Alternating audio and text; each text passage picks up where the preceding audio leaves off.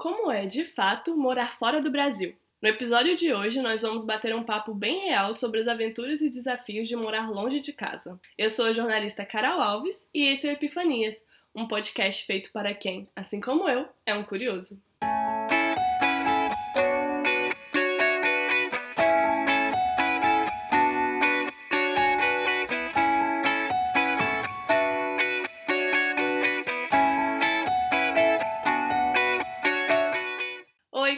Curiosos, tudo bem com vocês? Obrigada por estarem aqui comigo no terceiro episódio do Epifanias. Hoje nós vamos ter uma conversa real oficial de como é no exterior. E como alguns de vocês já sabem, eu atualmente moro na Austrália. Então no episódio de hoje eu vou dar muito mais pitaco do que o normal. a minha convidada é a Lígia Antoniazzi, jornalista e criadora de conteúdo. Ela mora na Austrália desde 2016 e tem um blog sobre viagens, o Vamos Fugir. Então eu queria agradecer a Lígia por ter aceito meu convite e eu tô muito feliz porque eu sou muito tiete. que engraçado. Imagina, Carol. Obrigada a você pelo convite. Gente, eu acompanho a Lígia já tem três anos. Eu sou raiz. Seguidora fiel. É. Mas enfim, como esse tema é muito amplo, eu decidi meio que dividir ele em tópicos pra gente falar de tudo. Legal. E eu queria começar então falando sobre os motivos para se fazer o um intercâmbio. Por que, que você decidiu passar um tempo fora ali? Tá, então, quando eu decidi vir pra Austrália, na verdade, acho que eu tenho que voltar um pouquinho para contar como foi o começo de tudo isso, porque antes de fazer o intercâmbio aqui, eu tinha feito o intercâmbio na Nova Zelândia já. Eu fui para lá em 2012 e os meus motivos na época eram para estudar inglês e porque eu queria ter uma experiência, assim, viver um tempo fora. Eu via amigos fazendo isso e achava bacana, mas eu não tinha muita noção do que era. Eu tinha 20 anos na época, e aí fui e tal, estudei inglês, foi muito legal. E foi lá que eu me apaixonei por viagem. Aí beleza, voltei para casa, passou um tempo, eu já, tinha, eu já conheci o Ulisses nessa época, a gente já tinha começado a namorar, hoje ele é meu marido, né? E aí eu tinha, desde então, muita vontade de viajar ao mundo. Eu queria passar um tempo fora, mas eu queria passar viajando. E aí a gente, conversando, é, chegou à conclusão de que a gente não tinha um inglês bom. Então o nosso objetivo de morar fora esse tempo foi para aprender inglês, que a gente sabia que ou voltando para o Brasil, ou viajando o mundo, acontecesse o que acontecesse, a gente ia precisar do inglês. Então, esse foi o ponto inicial, assim, foi o principal para mim. Mas, meio que em paralelo, também era a ideia de viver uma nova experiência e ter contato com outras culturas, aprender mais sobre o mundo, que foi algo que a gente sempre gostou, assim. É, para mim foi assim, quando eu era mais nova, eu queria fazer um intercâmbio, mas aí acabei desistindo, enfim. E aí fiquei com isso na cabeça, eu tenho que ir, eu tenho que ir. Porque eu sempre soube, eu não sei, alguma coisa dentro de mim falava que eu tinha que ter essa experiência experiência. Senti a mesma coisa. Pois é, e aí eu. Eu não sei, na verdade, por que, que eu escolhi a Austrália, eu não sei. Foi, foi meio que um, um clique, sabe? Tipo, um dia eu pensei Austrália. E aí ficou. E eu adoro morar aqui, mas na verdade eu vim também pra estudar e também conhecer outras culturas, né? Eu acho que é muito importante a gente conhecer outra realidade, outras realidades, né? E se aventurar, sabe? A gente é jovem ainda, tá na hora de, de viver o mundo. Sim, total. E quando a gente conhece outra cultura, a gente passa a observar a nossa própria vida de um jeito diferente, né? Sim. Então a gente para pra pensar em coisas que a gente tá acostumado a fazer meio que no automático, a gente nem sabe por que, que a gente faz, e a gente vê que às vezes em outro país ou em outra cultura é totalmente diferente, mas funciona. Então, eu acho que a nossa cabeça se expande muito, assim, né? A gente abre, a gente fica mais tolerante também para muita coisa, assim. Isso eu acho que é um dos principais, além de aprender o idioma, para mim é o segundo principal ponto de um intercâmbio. Sim, que a gente acaba dando valor para as pequenas coisas, né? Sei lá, por exemplo, um domingo. Antes a gente não trabalhava domingo, vamos dizer assim. Agora a gente tem shift domingo. Aí a gente começa a dar valor nessas coisas, né? A gente começa do zero no país novo. Por exemplo, no, meu, no nosso caso, no meio do Ulisses, a gente tinha um carro, a gente tinha um apartamento, a gente tinha um trabalho em escritório, todo certinho. E quando a gente mudou, a gente começou aqui do zero. E por mais que você vá arrumando trabalho, o esquema aqui é muito diferente, né? Então, às vezes você tem shift, no outro dia você não tem. Então, você, passa a dar valor para coisas que antes você nem percebia. Isso sem falar coisas bobas mesmo do dia a dia. E eu queria te perguntar, você teve dúvidas antes de fazer o seu intercâmbio? Porque é uma grande decisão, né? E principalmente quando você já está formada, você vai sair do seu mercado de trabalho no seu país e vai para um país totalmente novo provavelmente não vai trabalhar na área, porque é difícil. No meu caso, rolou muitas dúvidas. Eu sabia que eu tinha que ir, mas eu fiquei com muito medo de tomar a decisão errada. Mas você teve essas crises de ansiedade? Tá, então, quando eu fiz o meu primeiro intercâmbio para Nova Zelândia, eu tive muita dúvida naquela época, mas foi diferente, porque eu ainda estava na faculdade. Então, é, eu não tinha ainda uma carreira nem nada. Eu fiquei dois meses só, mas eu fui morrendo de medo também porque eu era muito mais nova e tal. Aí, quando eu vim para a Austrália, eu já vim bem depois, já foi em 2016. Só que naquela época eu já estava formada, eu já estava tra trabalhando na minha área, mas eu não gostava do que eu fazia.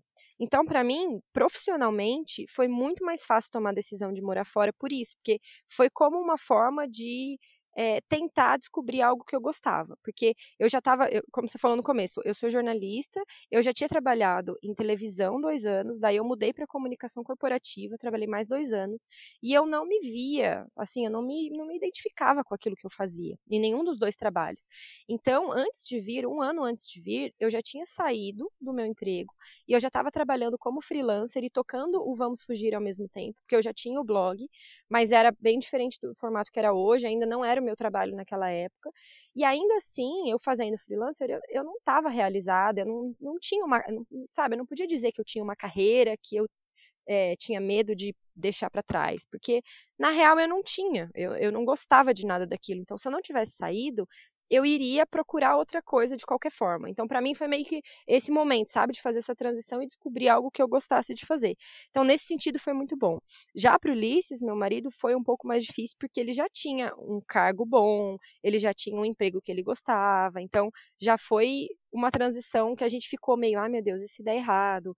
Aquele medo que bate, né? Acho que em todo mundo, assim. Mas mesmo assim, a gente olhou e falou: não, mas a gente só vai descobrir se a gente fizer, e se der errado, a gente volta e cura emprego de novo, e vê, sabe? O plano era esse: não, vamos voltar e vamos procurar, e alguma coisa vai dar certo. Então, mesmo com medo, a gente decidiu vir, mas claro que teve. Teve. Não, no, meu, no meu caso, não profissional, mas teve muitos outros medos. Às vezes as pessoas acham que a gente decidiu vir para outro país e que foi tudo fácil, né?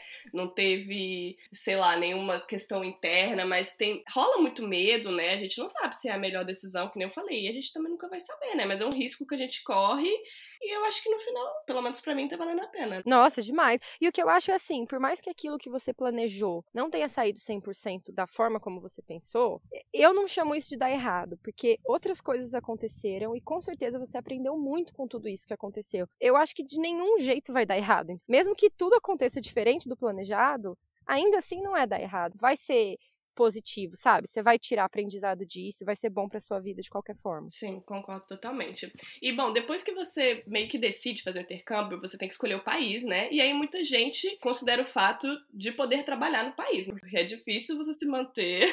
Nossa, nem fale. Então, de acordo com o Vamos Fugir blog, alguns dos países que aceitam que brasileiros trabalhem e estudem são Austrália, Nova Zelândia e Irlanda, né? Uhum. E foi por isso que você escolheu a Austrália ali, porque você podia trabalhar trabalhar e estudar? Foi assim, acho que o principal motivo. Eu já tinha muita vontade de vir para a Austrália. Desde a outra vez que eu fui para Nova Zelândia, eu queria ter vindo para a Austrália. Só que a Austrália era um pouquinho mais caro vi, o visto na época, então eu fiquei meio assim e falei, não, acho que não vou agora. E aí, na real, a gente ficou em dúvida entre dois países, que foi a Nova Zelândia e a Austrália. A gente chegou a pensar no Canadá, mas as regras para trabalhar são diferentes e o frio lá também assustou um pouco, sabe? Aí a gente pensou, a gente tentou aplicar para o Working Holiday da Nova Zelândia. Só que são, se eu não me engano, são 300 ou 400 vagas por ano que eles liberam para brasileiros. E aí, no dia que a gente foi aplicar, o site travou, a gente nem conseguiu acessar o site, para você ter noção. Só que, na real, eu queria vir para a Austrália. E quando não deu certo, a gente falou, não, então talvez é porque a gente tem ir para a Austrália. E, e, foi, foi por isso, no final das contas. Mas o fato de trabalhar, com certeza, foi o que mais pesou. Porque mesmo que fosse para a gente ficar só os oito meses, que era a ideia inicial, a gente não ia conseguir se pagar todo o intercâmbio e ainda se manter aqui com uma grana que a gente ia juntar no Brasil, sabe? Porque é caro o custo de vida, né? Sim. Mas eu queria perguntar, você já trabalhou em agência de intercâmbio, né? Uhum. Então, é, eu queria saber, existe, assim, tem como brasileiros conseguirem um visto de trabalho direto para algum país? Porque geralmente a gente escuta assim, ah, tem que, traba tem que trabalhar e estudar, ou você tem que estudar. Mas existe essa possibilidade para outros países? Então, existe esse do Working Holiday Visa, que são, tem para alguns países, como a Nova Zelândia. Se eu não me engano, tem para França ou algum outro país da Europa. Mas é assim, é bem restrito, aí tem as regras, abre uma vez por ano, você tem que ir lá aplicar e tal. Mas também tem o lance de ficar um ano e ir embora, né? Ou ter que Como aqui na Austrália não tem para brasileiro, mas aqui quem, quem tem, por exemplo, passaporte italiano consegue e aí tem que trabalhar na fazenda para poder renovar. Então tem umas restrições assim. Fora isso, se eu não me engano, é só quando você tem tipo um visto de sponsor, sabe?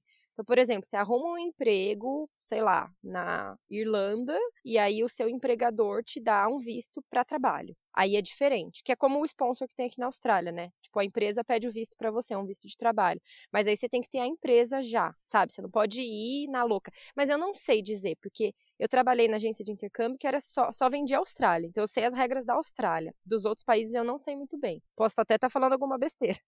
Bom, mas eu acho que querendo ou não, eu acho que um dos caminhos mais fáceis, né, para morar em outro país é estudar lá. E aí, se você quer estudar, é preciso escolher um curso. E aí eu queria mandar real pra galera. Pelo menos aqui aqui com relação à Austrália. Gente, tem curso que não acrescenta nada. Tem curso que é só uma desculpa para fazer um intercâmbio. É tipo um compra-visto. Eu não, não vejo nada de errado nisso. Depende da prioridade de cada um.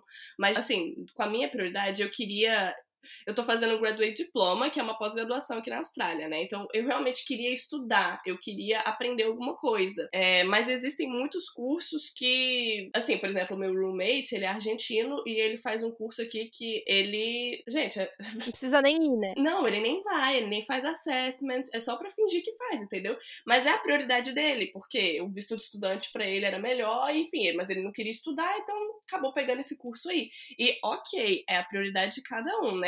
Mas o que, que você considerou para escolher o seu curso ali? Como é que foi essa para você? Eu concordo total. Eu acho super importante a gente falar isso, porque muita gente acha, ou às vezes até as agências vendem no Brasil como, ah, principalmente o curso VET, né? Que é esse tipo de curso que você está falando. Ah, é como uma pós-graduação. Nem sempre é. É muitas vezes isso que você estava falando mesmo, Carol. É para comprar visto. E assim, quando a gente veio, a gente veio estudar inglês. Então, beleza. Quando a gente renovou, eu renovei para VET, eu fiz dois anos de curso de marketing aqui, um VET de marketing.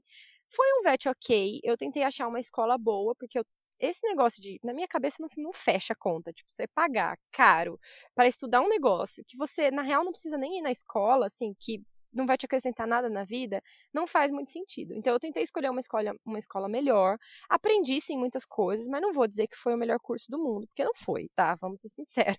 Então assim, o que, que a gente pesou foi o dinheiro que a gente tinha para renovar na época, porque é caro, os cursos é, de pós-graduação, de, de mestrado, doutorado são bem mais caros do que o curso VET o tempo do visto, porque a gente precisava ficar aqui, a gente queria ficar aqui mais tempo, e aí durante esse tempo todo, a gente renovou por dois anos a primeira vez. E durante esse tempo todo, a gente poderia trabalhar e poderia juntar uma grana a mais. Então, essa foi, esse foi meio que a ideia, porque a gente tinha intenção de aplicar para uma residência já. No final não deu, é, aí é outra história, é outro podcast, mas, tipo, não deu certo como a gente planejava dentro desse tempo, mas a ideia era juntar dinheiro e é, ganhar tempo para poder aplicar para um visto de residência. Então, tem todas essas estratégias, entendeu? Tem gente que quer só juntar grana e ir embora, tem gente que não sabe o que quer, aí renova para um VET, um VET para ganhar tempo, e tem gente que precisa de tempo para aplicação do visto de residência, que foi o nosso caso. E aí não deu. Aí eu renovei de novo para um outro para um outro curso que aí é um VET, mas é um curso que realmente eu gosto muito, assim, que é um curso de empreendedorismo. Mas tem muitos, eu acho que tem que tomar muito cuidado na hora que for escolher e pensar muito nisso, no objetivo, ver se vai alinhar, ah, beleza, a pessoa quer aplicar para residência, mas esse curso que ela está fazendo vai dar residência? Tipo, tem várias várias questões, assim, que a pessoa tem que pensar, sabe? Sim. E é importante também você ficar ligado na agência, né? Porque, que nem você falou, tem agência que tenta vender o VET como uma pós-graduação e não é, gente. Não é. Então, assim, é o que a gente falou, depende da sua prioridade. Você quer estudar, você quer realmente aprender, então você vai ter que escolher um curso, querendo ou não, um pouco mais caro, um pouco melhor. Agora, se você quer comprar o seu visto, tudo bem, você pode escolher um curso. Depende do seu objetivo no final, né? Exato. E aí, bom, pois é, o meu curso é um um Graduate Diploma, que nem ele falou, é um curso mais caro. E aí eu queria falar, gente, é, agora é a parte que pega, né, em todo intercâmbio, planejamento financeiro. É, pra eu fazer esse, esse Graduate Diploma, eu me planejei por anos. Foi anos, porque eu sabia que o Graduate Diploma era mais caro e um Graduate Diploma é realmente uma pós-graduação. Então eu me planejei. Eu vendi o meu carro e eu consegui uma bolsa parcial, o que fez toda a diferença. Ai, que legal! Sim, mas realmente não é um curso barato. Então, realmente, vou mandar aqui a real. para você é, fazer um curso bom é, e não se planejar, tem que ser rico. É. Sinceramente. Porque você tem que se planejar, né? Tem que. E tentar bolsa ou, sei lá, tentar é, pagar trabalhando aqui, eu não sei, né? A, a, minha roommate, a outra, eles são um casal, né? Acho que ela fez um graduate diploma também, mas enfim, ela pagou trabalhando aqui. Então, assim, é, é possível, mas você precisa se planejar e guardar dinheiro, seja, seja no Brasil ou seja aqui, antes de vir ou aqui mesmo, né? Precisa ter muita força de vontade também, porque quando você chega aqui é tudo maravilhoso, tu quer. Você quer ir pra balada, você quer viajar, você quer comprar as brusinhas, tudo, mas aí o dinheiro não dá, né? Mas você tem que se planejar e você tem que estar disposto a arriscar, né, Li? Uhum, total, total. E saber assim que se você, como você falou, ah, vai deixar para trabalhar e juntar o dinheiro e ir pagando conforme você trabalha. Saber que é arriscado, porque às vezes pode acontecer alguma coisa no meio do caminho que você precisa do dinheiro e aí você não vai ter para pagar. Tipo uma pandemia. Tipo uma pandemia, exatamente. Ou que nem a gente até comentou, fez uma vez um vídeo no nosso YouTube que o Ulisses teve pedra no rim. E se a gente não tivesse, porque a gente como estudante aqui na Austrália, a gente paga um seguro saúde obrigatório que ajuda a cobrir as despesas. Só que a gente teve que desembolsar, a gente teve que pagar do nosso bolso, depois eles deram o, o reembolso pra gente. Então, se a gente não tivesse grana ali na hora, porque a gente sempre tem uma reserva de emergência para esse tipo de coisa, se a gente não tivesse, eu não sei de onde a gente ia tirar, entendeu? Então, assim, é legal pensar, porque a gente nunca quer que aconteça, mas você não sabe se não vai acontecer alguma coisa. Ou uma pandemia, um acidente, uma doença, Deus que me livre. Parece desgraça, mas é verdade, sabe? Então, você tem que juntar o dinheiro, ou pelo menos pensar, não, beleza, eu vou trabalhar lá para pagar a minha pós-graduação, mas eu vou com uma reserva aqui boa, pelo menos para se acontecer alguma coisa eu tenho, né? Eu acho que isso é muito importante. É, até porque é meio inviável você é, mandar pro Brasil, ainda mais agora, o dólar acho que tá batendo, o dólar australiano tá batendo 4 reais, eu acho, ou quase isso. E às vezes demora dias para chegar, né? Dependendo do que você precisa, não dá nem tempo de mandar, sabe, o dinheiro. Mas enfim, queria só mostrar pro pessoal que existe muito sacrifício envolvido, tanto o planejamento financeiro, quanto também a ansiedade, porque é uma decisão muito grande para você se tomar, você ir pro outro lado do mundo, mas tem muita coisa boa também. E aí eu queria perguntar para ali, o que, que você mais gosta de morar aqui na Austrália? Eu acho que, em primeiro lugar, é a segurança que tem aqui, que a gente tem aqui. Então, isso é uma coisa que para mim não tem preço, assim, eu poder, nossa, várias vezes quando eu trabalhava em restaurante, eu saía tarde, eu saía quase meia-noite, voltava para casa de ônibus ou de trem, às vezes falando no celular com a minha mãe, andava na rua de boa e na... não estou dizendo que não existe crime na Austrália, que não é perigoso, você pode fazer qualquer coisa, não é isso. Tem, claro que tem, você tem que tomar cuidado, mas é um nível muito menor do que no Brasil. Então, essa, esse tipo de segurança, assim, até de dar uma liberdade maior pra gente, é uma coisa que não tem preço para mim, que eu gosto muito, e eu acho que muito ligado a isso também está a qualidade de vida porque a, qualidade, a segurança entra na qualidade de vida, né? Então, assim, a gente ter acesso a fazer coisas de, por exemplo, lazer, mesmo sem ter muito dinheiro aqui, você consegue ter um lazer super bacana, porque tem parques lindos, tem coisas, tem praias super estruturadas, então tem coisas muito gostosas para fazer. Você consegue ter uma vida muito boa, mesmo sem ganhar rios de dinheiro. Para mim, o que eu mais gosto aqui é o poder de compra. A gente aqui, com visto de estudante, é difícil arrumar emprego na área, né? Então, muita gente que vem para cá acaba trabalhando como cleaner, como, como waitress, enfim, eu já trabalhei. Agora eu trabalho como cleaner, já trabalhei também como garçonete. E assim, o meu padrão de vida, gente, é muito bom. Assim, eu, que nem eu trabalho como, como faxineira, a verdade é essa, e eu moro no centro da cidade. Eu tenho dinheiro, claro, tenho que guardar dinheiro, óbvio, mas assim, eu tenho dinheiro para viajar, eu já viajei aqui, pago minhas contas, tenho dinheiro para comprar umas blusinhas se eu quiser, sabe? Sim. Enfim. Então, assim, o que eu gosto é porque é diferente, por exemplo, uma faxineira do, do Brasil, ela não, infelizmente não tem esse padrão de vida que eu tenho. Então, assim, o que eu mais gosto é de, de poder trabalhar com uma coisa que não necessariamente é o melhor, melhor emprego do mundo, só que eu tenho uma vida boa, entendeu? Eu não, não tô passando fome, não tô passando perrengue sempre, né? Mas você entendeu. Ah, isso aí faz parte, né? Exato. Então, mas eu acho legal falar isso, Carol, que é exatamente o que a gente estava conversando antes, que às vezes as pessoas pensam que é fácil, que você chega aqui, você vai ganhar rios de dinheiro e vai pagar faculdade, vai tudo quanto é festa e tal, tal, tal. Não é bem assim, como a gente já falou antes, não é tão fácil. Mas a gente consegue sim fazer tudo isso, né? Não, ninguém está dizendo que não tem suor, que você não trabalha pra caramba, que a gente não trabalha pra caramba para conseguir, mas no final a gente consegue, né? Eu acho que essa é a diferença. A gente, mesmo trabalhando com emprego simples, para você ter uma noção.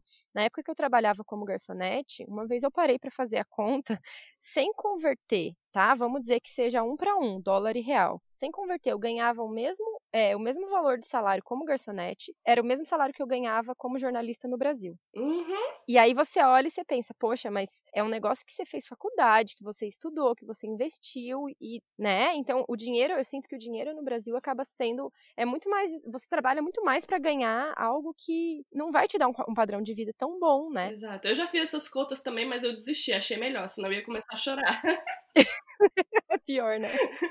Mas, pois é. Bom, e falando sobre perrengue, me conta aí um perrengue real que você já passou aqui. Tá. Ai, meu Deus, eu tenho um com inglês que eu sempre conto, que foi a maior vergonha que eu passei nessa Austrália, assim. Eu, uma vez eu fui, eu, logo que eu me inscrevi na academia, quando você começa a academia, eles te dão uma aula lá com o personal trainer, uma vez só, né? Pra você fazer um acompanhamento e tal, antes de começar. E aí eu marquei com a mulher por mensagem, e aí ela me mandou, era, vamos dizer, que tivesse marcado para hoje, tá? Aí ela me mandou uma mensagem hoje falando: "Olha, vai ter que desmarcar a nossa reunião, não vou poder hoje, tudo mais". Conversamos lá no final, ela mandou assim, né? A gente se acertou no final, ela só mandou assim: "OK, see you, Tom, T O M". Aí eu, tá, mas assim, o que que é o Tom? Aí eu fiquei na dúvida, será que o personal trainer que vai fazer comigo é o Tom? Ou será que vai fazer eu, ela e o Tom, que é o outro aluno. Tipo, eu fiquei na dúvida. Aí eu falei assim, não, beleza, então se ela falou, acho que eu vou lá no horário que estava marcado no começo. Apareci lá na hora que era, tipo, hoje, duas da tarde, sei lá. Aí eu cheguei lá pro cara da recepção, falei, oi, vim falar com a fulana. Ele, ah, não, fulana não tá aqui. Falei, nossa, mas eu tenho uma aula marcada com ela. Aí ele, não. Eu falei, ah, então de repente o Tom, o Tom tá aí? aí ele, não, não tem nenhum Tom aqui. A hora que ele falou isso, eu falei, ferrou. ferrou, porque eu devo estar falando alguma coisa errada, mas eu já tava, né? Não tinha como voltar atrás. Aí ele, não, não tem nenhum tom e tal. Eu falei, não, mas ela me mandou uma mensagem. Ah, deixa eu ver a mensagem. Mano, a hora que ela pediu pra ver a mensagem, eu queria me enfiar, abrir um buraco e enfiar minha cara dentro. Porque eu sabia que eu entendi alguma coisa errada. A hora que ele olhou, sabe quando a pessoa segura a risada, assim, pra não ser mal educado? ele fez. Aí ele falou, não, ela quis dizer tomorrow. Tipo, ela tava marcando, ela falou, te vejo amanhã, see you, Tom. Só que eles escrevem, eu não sei que, que raiva, que raio que eles têm de abreviar as coisas aqui. Então, o Tom, é igual a gente escreve BLZ na mensagem pra beleza, eles escrevem tomorrow, eles escrevem Tom, só que eu não sabia, tipo, qual a minha obrigação de saber que tomorrow é Tom em mensagem? Chama o Tom. Chama o Tom. Cara, eu, eu fiquei com muita vergonha. Eu acho que eu devo ter ficado roxa de vergonha na hora e saí correndo. Aí voltei no dia seguinte, fingindo que nada aconteceu. Mas assim, foi um perrengue relacionado a idioma que, cara, não tinha de enfiar a minha cara, sabe? De vergonha que eu passei. mas acho que foi um dos piores. Pra mim foi mais ligado a emprego. Quando eu, quando eu cheguei aqui, logo nas duas semanas que eu cheguei, eu consegui um, um emprego de garçonete, né? Aí eles, ah, você tem experiência? Tenho! claro, se a gente falar que não tem, né? Aí tenho, beleza. Aí vai lá. Eu passei o final de semana inteiro treinando levar três pratos, né? Uhum. Botei, é, botei água dentro do prato para não derramar, para fingir que é molho e tal. O final de semana inteiro. Aí quando eu cheguei lá, gente, eu acho que, assim, eu tive um treco, sinceramente. O primeiro dia foi num sábado, o dia mais lotado do restaurante. E o restaurante que eu trabalhava fica no cassino aqui de Melbourne. Então, assim, é lotado. Eu, misericórdia, tem experiência? Tenho. Ah, então tá. E o povo contando comigo. E era assim, era uma gritaria. Eles gritando em inglês, o cardápio em italiano porque era um restaurante italiano, e eu pensando em português, querendo me matar. Então, assim, gente, eu acho teve até umas duas vezes que eu comecei a chorar escondido, que eu falei, eu não vou aguentar isso. Aí eu mandava mensagem para minhas amigas, gente, eu não vou aguentar, eu sou a pior garçonete desse lugar, não sei como é que eles não me demitiram. E assim, olha, como cleaner eu sou até boa, mas como garçonete eu era péssima. E eu não tenho a menor vergonha de falar isso. Eles não me demitiram porque eles gostavam de mim, porque realmente eu era podre. Quem nunca, né? A gente começa a ver as coisas do lado diferente, é o que a gente tava falando, né? Agora eu olho para as garçonetes, gente, eu acho maravilhosas. E quando o prato tá quente, então, ícone, tá? Maravilhosas. eu nunca mais saí de um restaurante sem dar uma gorjeta, porque eu falei, não, elas merecem. Você passa a ver de outro, de outro jeito, né? Sim, o supermercado, cleaner, garçonete, assim, você vê que, é, na verdade, todo trabalho dá trabalho, né? A gente acha que não, que é fácil, não é, gente. Eu acho que isso é um puta aprendizado que a gente tem também com o intercâmbio, né? De passar a ver, a gente se coloca no lugar, em um lugar que a gente não esteve antes. E aí a gente vê que, tipo, todo trabalho é digno, para começar, que tem essa história de, ah, subemprego, que o pessoal fala no Brasil, não tem nada de sub, né? Todo mundo é digno, todo mundo é, faz um trabalho que é difícil e que tem que ser valorizado da mesma forma, né? Eu acho que isso é um aprendizado muito legal que a gente tem. Bom, então já aproveitando o gancho do trabalho, eu queria falar um pouco mais sobre isso. Porque muita gente me pergunta se tem como trabalhar na área aqui, né? E a verdade é que tem. Mas que com o visto de estudante fica mais difícil, porque aqui, pelo menos na Austrália, visto de estudante é, você pode trabalhar 20 horas semanais, né? E, e aí, para trabalhar em escritório, geralmente eles querem full time, né? Que, que é muito mais que isso. Então, isso é um problema. E, e aí, falando por mim, eu queria trabalhar na área e eu tentei achar uma solução. Então, eu achei duas. Uma foi foi criar um podcast para estar tá em contato com a minha área. E a segunda é eu comecei a procurar estágio e trabalho voluntário, porque mais, por mais que você seja formada aqui, você você forma, tem pouco tempo de formada, você faz um estágio, às vezes eles te contratam, às vezes não. E o trabalho voluntário também é, é de graça, mas assim, você entra em contato, vai pro seu currículo e às vezes rola, né? Então, agora eu, eu faço um trabalho voluntário como redatora de conteúdo e para mim tá ótimo, porque a gente tá no meio de uma pandemia global, né, gente? Então tá perfeito, assim assim, a gente faz o que dá, né? Maravilhoso. Pois é, e você já chegou a trabalhar na área aqui, Liv? Não, então, eu, quando, logo que eu cheguei, trabalhei com esses empregos, mas sim. Aí eu fui pra agência de intercâmbio e trabalhei lá quase um ano, e sempre em, para, em paralelo com o blog. Que eu tomava, que é como você com podcast, assim, era uma forma de eu me sentir mais perto da minha profissão e algo fazer algo que eu gostava muito, né? Aí beleza, eu saí de lá, eu consegui um emprego numa escola como student service. E nesse momento, o blog tava num ponto que assim, ou eu dava atenção para ele, que quando eu falo blog, é blog mesmo, mas também tem o, o YouTube e o Instagram. Então, é um trabalho, demanda muito, demanda muito trabalho, demanda muito tempo, né? E aí foi um momento em que foi a transição, assim, eu, eu percebi que ou eu me dedicava para isso, ou ele ia ser sempre um segundo plano ali. Então foi nesse momento que eu larguei o meu emprego e fiquei trabalhando só com o blog. Aí olha para você ver como as coisas são, que a gente nem, não espera, né? É, nesse tempo, nesse meio tempo, eu recebi uma oferta de uma outra agência para eu trabalhar com produção de conteúdo para eles, cuidando das redes sociais, porque eles já conheciam o meu trabalho, a gente já tinha feito parcerias, e eles me, me convidaram para trabalhar como freelancer, cuidando das redes sociais e fazendo, editando vídeo para o YouTube, escrevendo texto para o site deles, em paralelo. Então, logo no momento em que eu larguei para fazer o Vamos Fugir, eu arrumei esse freelancer. E aí, desde então, isso faz um pouco mais de um ano, eu estou trabalhando com as duas coisas. Então, hoje, o que eu trabalho é totalmente na minha área. Tanto com Vamos Fugir, quanto com esse freelancer que eu faço, sabe?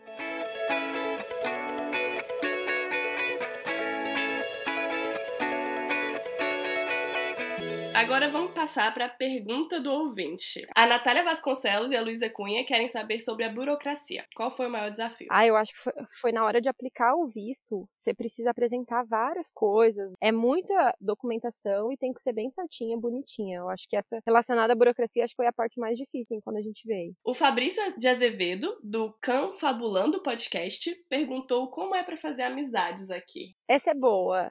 E, quando, como a gente veio estudando, eu acho que ajuda muito quando você tem uma, né, uma escola, um lugar onde você vai conhecer outras pessoas que estão na mesma situação que você. Então, no começo, a maioria dos amigos que eu fiz foram todos da escola, e aí depois, começando a trabalhar, a mesma coisa, porque tem muita gente que está passando exatamente pelo que você está passando, né? Que às vezes não fala tão bem o idioma, ou que chegou e também não tem amigo, então é mais fácil de você se juntar com eles, assim. Foi assim que rolou. Hum, é. Pra mim, vou falar a real aqui. Gente, eu não tenho nenhum amigo brasileiro aqui. Sério? Uh -uh. Assim, tenho colegas, mas realmente não, não bati com nenhum brasileiro. Até porque na minha escola não. Eu nunca encontrei nenhum brasileiro na minha escola. Eu acho que eu sou a única. Caramba, isso é bom, né? É, e aí acabo que eu tenho muitos amigos, na verdade, a maioria da Colômbia, porque eu percebi que, na verdade, colombiano é que nem, é que nem brasileiro, só que fala espanhol. É igualzinho, gente. Uhum.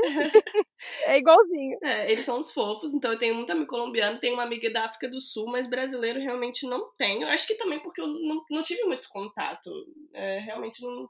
Assim, foi tranquilo de fazer amizade. Só que o que eu percebi, como eu tenho muitos amigos é, de outros países, né, é que é diferente, porque brasileiro é mais caloroso, né? Então, assim, a gente, por exemplo, eu falo com as minhas amigas no Brasil, a gente se fala quase todo dia, liga, que não sei o quê. E aqui, assim, você fala, sei lá, duas vezes por mês e você é quase melhor amigo, entendeu?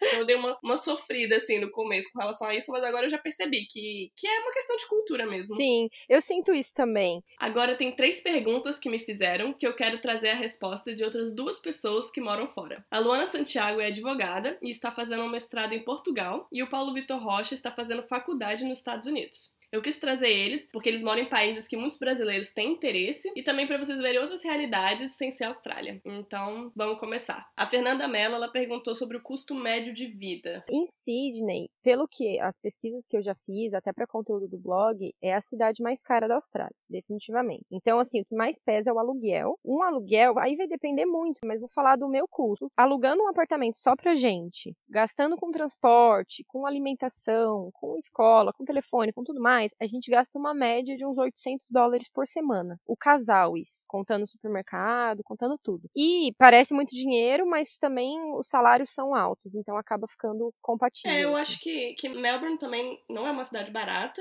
e acaba que não, não foge disso, até porque eu moro no centro da cidade, porque eu prefiro. O centro da cidade é mais caro, os, os bairros mais afastados são mais baratos, só que por que, que eu prefiro morar aqui no centro de Melbourne? Porque aqui tem free trend zone, então a gente não paga transporte público. E agora vamos conferir o que a Luana falou sobre Portugal. Oi, gente! Primeiramente, eu gostaria muito de agradecer essa oportunidade tão linda e incrível de estar aqui participando do podcast Epifanias. Bem, vamos começar pelo custo de vida. Eu tenho um pouco mais de propriedade para falar sobre Lisboa, que é a cidade que eu moro. Por ser a capital, ela é uma cidade que precisa, você precisa gastar um pouco mais do que as outras cidades de Portugal para poder viver bem. Por exemplo, um aluguel dividindo um apartamento de mais ou menos três quartos, se você escolher um quarto, em média gira em torno do, de, quatro, de 400 euros. Se você escolher um, um padrão médio para alto de qualidade de vida. Se for para escolher um apartamento inteiro para você, né, você gasta no mínimo 800 euros, mais eu ainda assim acho que Portugal é um país que vale muito a pena vir, porque, em comparação aos outros países da Europa, como França, Reino Unido, por exemplo, também, o custo de vida em Portugal, comparando com esses, é muito menor. E é considerado, sim, como um país com custo de vida baixo. Mas temos que pensar que o euro está lá em cima, né? Tá alto, então até que ponto o custo de vida é baixo, né, pra gente? Essa foi a resposta da Luana e agora a gente vai conferir a resposta do Paulo Vitor. E aí, curiosos? Olha, primeiro de tudo, gostaria de agradecer a Carol pelo convite. Eu espero de verdade que a minha experiência aqui nos Estados Unidos ajude vocês de alguma forma. E sobre o custo de vida aqui, como foi perguntado, cara, para ser bem sincero, eu diria que é uma coisa bem relativa. Mas de uma maneira geral, não é muito caro. A Flórida é um estado bem mediano. Por exemplo, você consegue alugar um apartamento aqui de dois quartos, de uns 1.200 até uns 1.700 dólares. Você aluga um apartamento muito bom numa área muito boa, sabe? Você consegue alugar mais barato também, indo um pouco mais para longe, para cidades que não são tão boas assim. Mas o que acontece muito aqui, as pessoas alugam os quartos. Aí aluga um quarto numa região muito boa. Aí aluga um quarto, pode usar a cozinha, pode usar a lavanderia, acaba pagando tipo uns 600 a 800 dólares. Mas é por aí, mas uns 600 dólares, não vai ser muito mais caro que isso não. Bom, e a Tamiri Sampaio, ela quer saber como é a experiência de estudar no exterior. Eu acho, é o que a gente falou já, de ter contato próximo com outras culturas, mas você convive no dia a dia e você troca coisas, tipo, eu lembro que na minha aula de inglês tinha um pessoal, uns japoneses, aí eles levavam marmita, eu olhava na marmita deles, eu falava, gente, assim, é totalmente diferente, sabe? A gente ia lá com arroz, feijão, uma carne. E os caras com um negócio nada a ver. Então, eu acho que essa experiência é algo muito enriquecedor, porque você aprende coisas que você não aprenderia se fosse só na escola, ou se você tivesse só, por exemplo, estudando inglês ou qualquer outro curso em uma escola no Brasil. Porque você não tem o contato com as outras culturas. Eu acho que isso é a melhor parte para mim. Sim. É, e eu também queria desmistificar uma ideia de que eu mesma tinha, de que estudar no exterior era muito difícil, era uma coisa impossível. Eu achava que, assim, realmente, ah, você estudar inglês, você fazer uma pós, um mestrado em inglês é algo de outro mundo. E não, é ok. Legal, legal. Acho super válido falar isso, porque realmente não é. E isso vale tanto para quem já fala inglês quanto para quem não fala. Porque se você não fala, você vem, estuda, aprende, e aí com o tempo você vai pegando e, e a faculdade acontece, né? A pós acontece e você nem percebe, mas você tá falando inglês e o negócio tá rolando. E é né? legal, né? assim, você ver, você ver o seu crescimento. É muito bacana. É uma super realização, Sim. né? Vamos ver o que a Luana falou agora?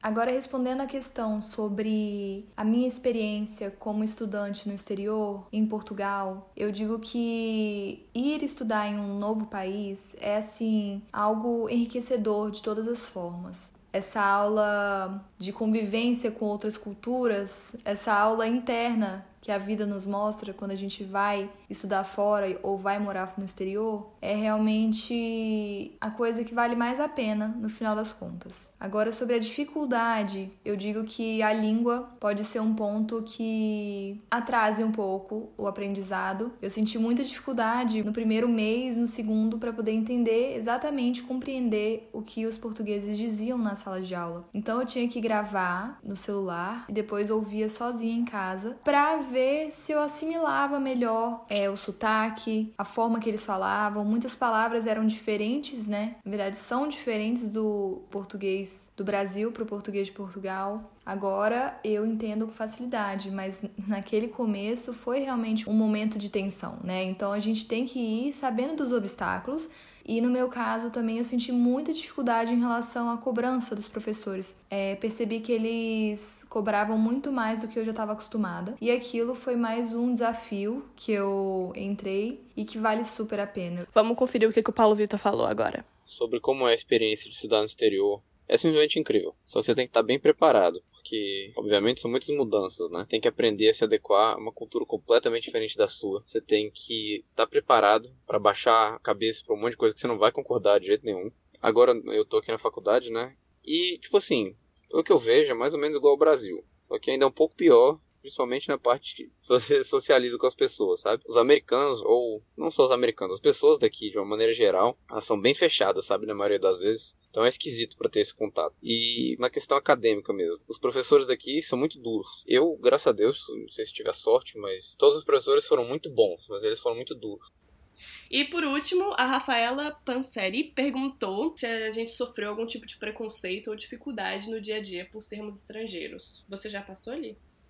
Não, preconceito não. O que às vezes acontece, eu não sinto como um preconceito, mas eu vou ser sincera, é algo que às vezes me incomoda um pouquinho, é a questão do sotaque. Porque a gente fala diferente, gente, não adianta. Você tá conversando com um australiano, quando você fala oi, ele percebeu que você não é daqui. E aí ele vai perguntar. E é muito comum quando você começa a conversar, ou o pessoal não entende, já fala aquele sorry, sem nem antes é, tentar entender, sabe? Porque viu que o sotaque é diferente. Mas depois disso, beleza, a conversa desenrola. Ou também pergunta lá, já logo de cara de onde você é. Então, assim, não vou dizer que não é que me incomoda, eu não me importo de ter sotaque. Até alguém me falou uma vez, eu achei muito legal, que o sotaque mostra a força que a gente tem de, tipo, vir de outro país, de aprender um idioma e de estar tá aqui levando a vida em outro idioma, assim, não é, não é um negócio fácil. Mas eu não vejo isso como um preconceito nem nada, mas se tem alguma coisa que eu falaria que me incomoda é isso, porque é um negócio que te entrega logo de cara, assim, sabe? É, eu também nunca e eu nunca vi também ninguém sofrer algum tipo de preconceito, nunca sofri, mas isso que ele falou do, do sotaque é real. Antes eu tinha um pouco de vergonha, sabe? E aí eu tava conversando com um amigo meu colombiano e, ele, e aí ele falou pra mim: por que, que você tem vergonha? O seu sotaque é tipo a sua história, sabe? A sua origem, você não tem que ter vergonha dele. E aí eu parei a pensar, tipo, realmente, sabe? E é o que nem você falou, é, mostra como a gente é corajoso, né? Morar em um país que que fala uma língua totalmente diferente da sua, não é fácil. Não, não é, e a gente não tem que ter. Eu também tinha vergonha por muito tempo, eu também ficava, toda vez que alguém me perguntava, tipo, não entendia o que eu falava, eu ficava meio assim. Mas, tipo, é normal, sabe? Acontece, e logo em seguida o cara vai entender. É só você também ter paciência de repetir. E a Luana falou o seguinte sobre isso. Aqui a minha visão dos portugueses é de que eles são muito solícitos. A minha experiência pessoal tem sido muito positiva com eles. Mas eu sinto na faculdade, por exemplo, que o meu tratamento como aluna é diferente do tratamento que um português recebe. Por exemplo, na hora de receber a nota, eu já fiz algumas comparações com respostas minhas e respostas de portugueses que tiraram notas ótimas, e a minha nota não foi tão boa quanto a deles, foi inferior e tinham o mesmo embasamento. Não foi uma vez, foram várias vezes que isso já me aconteceu e que eu percebo que eles realmente têm uma mão mais pesada pelo fato de eu ser de outro país, por achar que eu não vou ter a mesma capacidade de resolver as questões que eles perguntam, não sei. E isso me, me deixa mais indignada, mas em questão de preconceito, nunca senti na pele. E agora o que o Paulo Vitor falou? Então, você me perguntou se eu sinto algum tipo de preconceito ou dificuldade no meu dia a dia aqui por ser estrangeiro? Sinceramente, não. Talvez no começo, no high school que eu fui, mas é porque lá eram pessoas muito novas, sabe? Eram tipo, realmente crianças, assim, que você tinha aula junta e sempre tinha piada, sabe? Ah, imigrante, não sei o quê. Só que lá tinha alguns brasileiros também, né? E não tem como negar o nosso sangue, né? Na hora que mexia com um, viam todos, aí a gente começava a zoar pra fazer graça. Então, isso meio que cortou bem rápido. Mas de uma forma geral, não tem, não tem muita. não tem preconceito, não. Porque aqui a comunidade imigrante é muito grande. Na Flórida é muito, muito grande. Então é bem comum você ir nos lugares e ver outros, outras pessoas falando outras línguas, sabe? E ninguém tá nem aí. Inclusive, isso é até um fator muito bom, porque muita gente trabalha aqui sem documento, né? E por ter muito imigrante, aqui não tem uma regularização muito grande disso, não tem um. Eu não sei, eles não ficam muito em cima, talvez da maneira que era para ser, mas é porque tem muita gente tá nessa situação de ser imigrante, de às vezes tá ilegal, sabe? Então, tem muita oportunidade aqui nessa, nessa área, sabe? Nessa vertente aí. Bom, gente, esse foi o testemunho da Luana e do Paulo Vitor. Então, eu queria agradecer eles pela participação e espero que vocês tenham gostado. Mas, enfim, Estamos chegando no fim do episódio e o que eu queria deixar assim de mensagem pra galera é que o, acho que o resumo do episódio foi, gente, não é fácil, morar no exterior, tem perrengue, mas é, para mim é muito gratificante, que nem eu tava falando, é, é, ver o, quanto que eu consigo me virar e assim, do outro lado do mundo, é, sozinha não, porque eu tenho meu namorado, isso ajuda bastante, né, ter uma rede de apoio, mas eu digo assim, sabe, de você conseguir se virar, é, é muito bom, é muito gratificante e, e rola muito medo também, que nem eu falei. Será que é a escolha certa? Será que é a escolha errada? Nunca vamos saber, mas é uma escolha e eu acho que é válida. Eu concordo totalmente. Eu acho que é muito válido, por mais que seja difícil para você, por mais que, como a gente falou do planejamento, demore anos para você juntar esse dinheiro, seja super sofrido, e mesmo assim você vem e toma uns tapa na cara, porque é normal, vale muito a pena. Vale muito. Eu não me arrependo nem um segundo, nem por um segundo de ter tomado essa decisão de vir, de morar fora e de nossa, de ter essa experiência, assim, que eu acho que voltando ou não voltando para o Brasil, ou indo morar em outro país, ou seja lá o que acontecer, vai ser sempre válido. Eu acho que a gente cresce tanto, a gente, sabe, amadurece anos e anos sem nem perceber, e quando a gente para e olha, a gente fala, nossa, mas eu aprendi tanta coisa, e coisa que você vai levar para a vida, você vai mudar, não, não tem discussão. Todo mundo, nem que seja um pouquinho, muda depois de um intercâmbio, e eu acho que muda para melhor. Nesse sentido, de se virar mais, de ter a cabeça mais aberta, de ter mais tolerância, sabe? De, de poder olhar o outro com um olhar não de preconceito, mas com um olhar de, não, de repente não é a mesma cultura, mas bacana, pode, pode ser legal também, sabe? Então, eu acho que vale muito a pena para todo mundo que tem vontade de fazer e que está com medo, eu recomendo que faça. Vai dar medo, mas faz mesmo assim porque vai valer depois, vai valer a pena. Exato. E, bom, eu levo para mim, é melhor você se arrepender de alguma coisa que você fez do que você não fez. Exato. Eu sempre falo isso também. Eu também super acho isso. Bom, gente, então é isso. Chegamos no fim do episódio. Eu espero que vocês tenham gostado, aprendido um pouquinho mais da realidade de morar no exterior. E eu queria agradecer a Lígia por ter aceitado o convite para participar dessa conversa, porque esse episódio quase que não saiu, porque ela está de mudança. Conta aí um pouco da sua saga. Eu tô de mudança, comecei a viagem ontem, saindo de Sydney, eu vou morar em Adelaide, em busca do visto também, porque esse é um outro, outro capítulo do episódio, né? A saga do visto. E eu mudei, a gente construiu uma van, a gente comprou uma van e, e reformou toda ela para virar uma a Vanderleia, isso, a Vanderleia, para virar uma Caper Van. E a gente tá morando na van tem três semanas já. E aí, isso já planejando para começar a viagem. Então, ontem, da data que a gente grava esse episódio, a gente começou essa viagem. E aí vão ser 15 dias de Sydney até Adelaide pelo deserto, porque a gente queria passar em Melbourne, passar na Great Ocean Road, mas está fechado o estado, né? É, não caso... tá rolando por conta do coronavírus, e aí a gente vai ter que ir por cima, então a gente vai atra atravessar o deserto todo. Então eu tô muito empolgada, mas eu não faço nem ideia de como vai ser essa viagem, porque, tipo, são lugares mega diferentões, assim, mas acho que vai ser muito legal. Vai, com certeza, eu vou acompanhar tudo no Insta, e eu queria agradecer de verdade você a ter por ter encontrado um tempinho para falar comigo. Fiquei muito, muito feliz, de verdade. Porque, como eu falei, eu já, já sigo ela faz tempo, então já me sinto amiga íntima. então fiquei muito feliz. E vocês podem acompanhar ela no Instagram, arroba Vamos Fugir Blog, no YouTube, como Vamos Fugir, e ela também tem um podcast que se chama Fugir pra Gringa, né? E eu sugiro que vocês acompanhem eles, principalmente agora com a Vanderleia, porque tá muito legal e Recomendo demais. Eu que agradeço, Carol. Adorei o convite, foi um super prazer.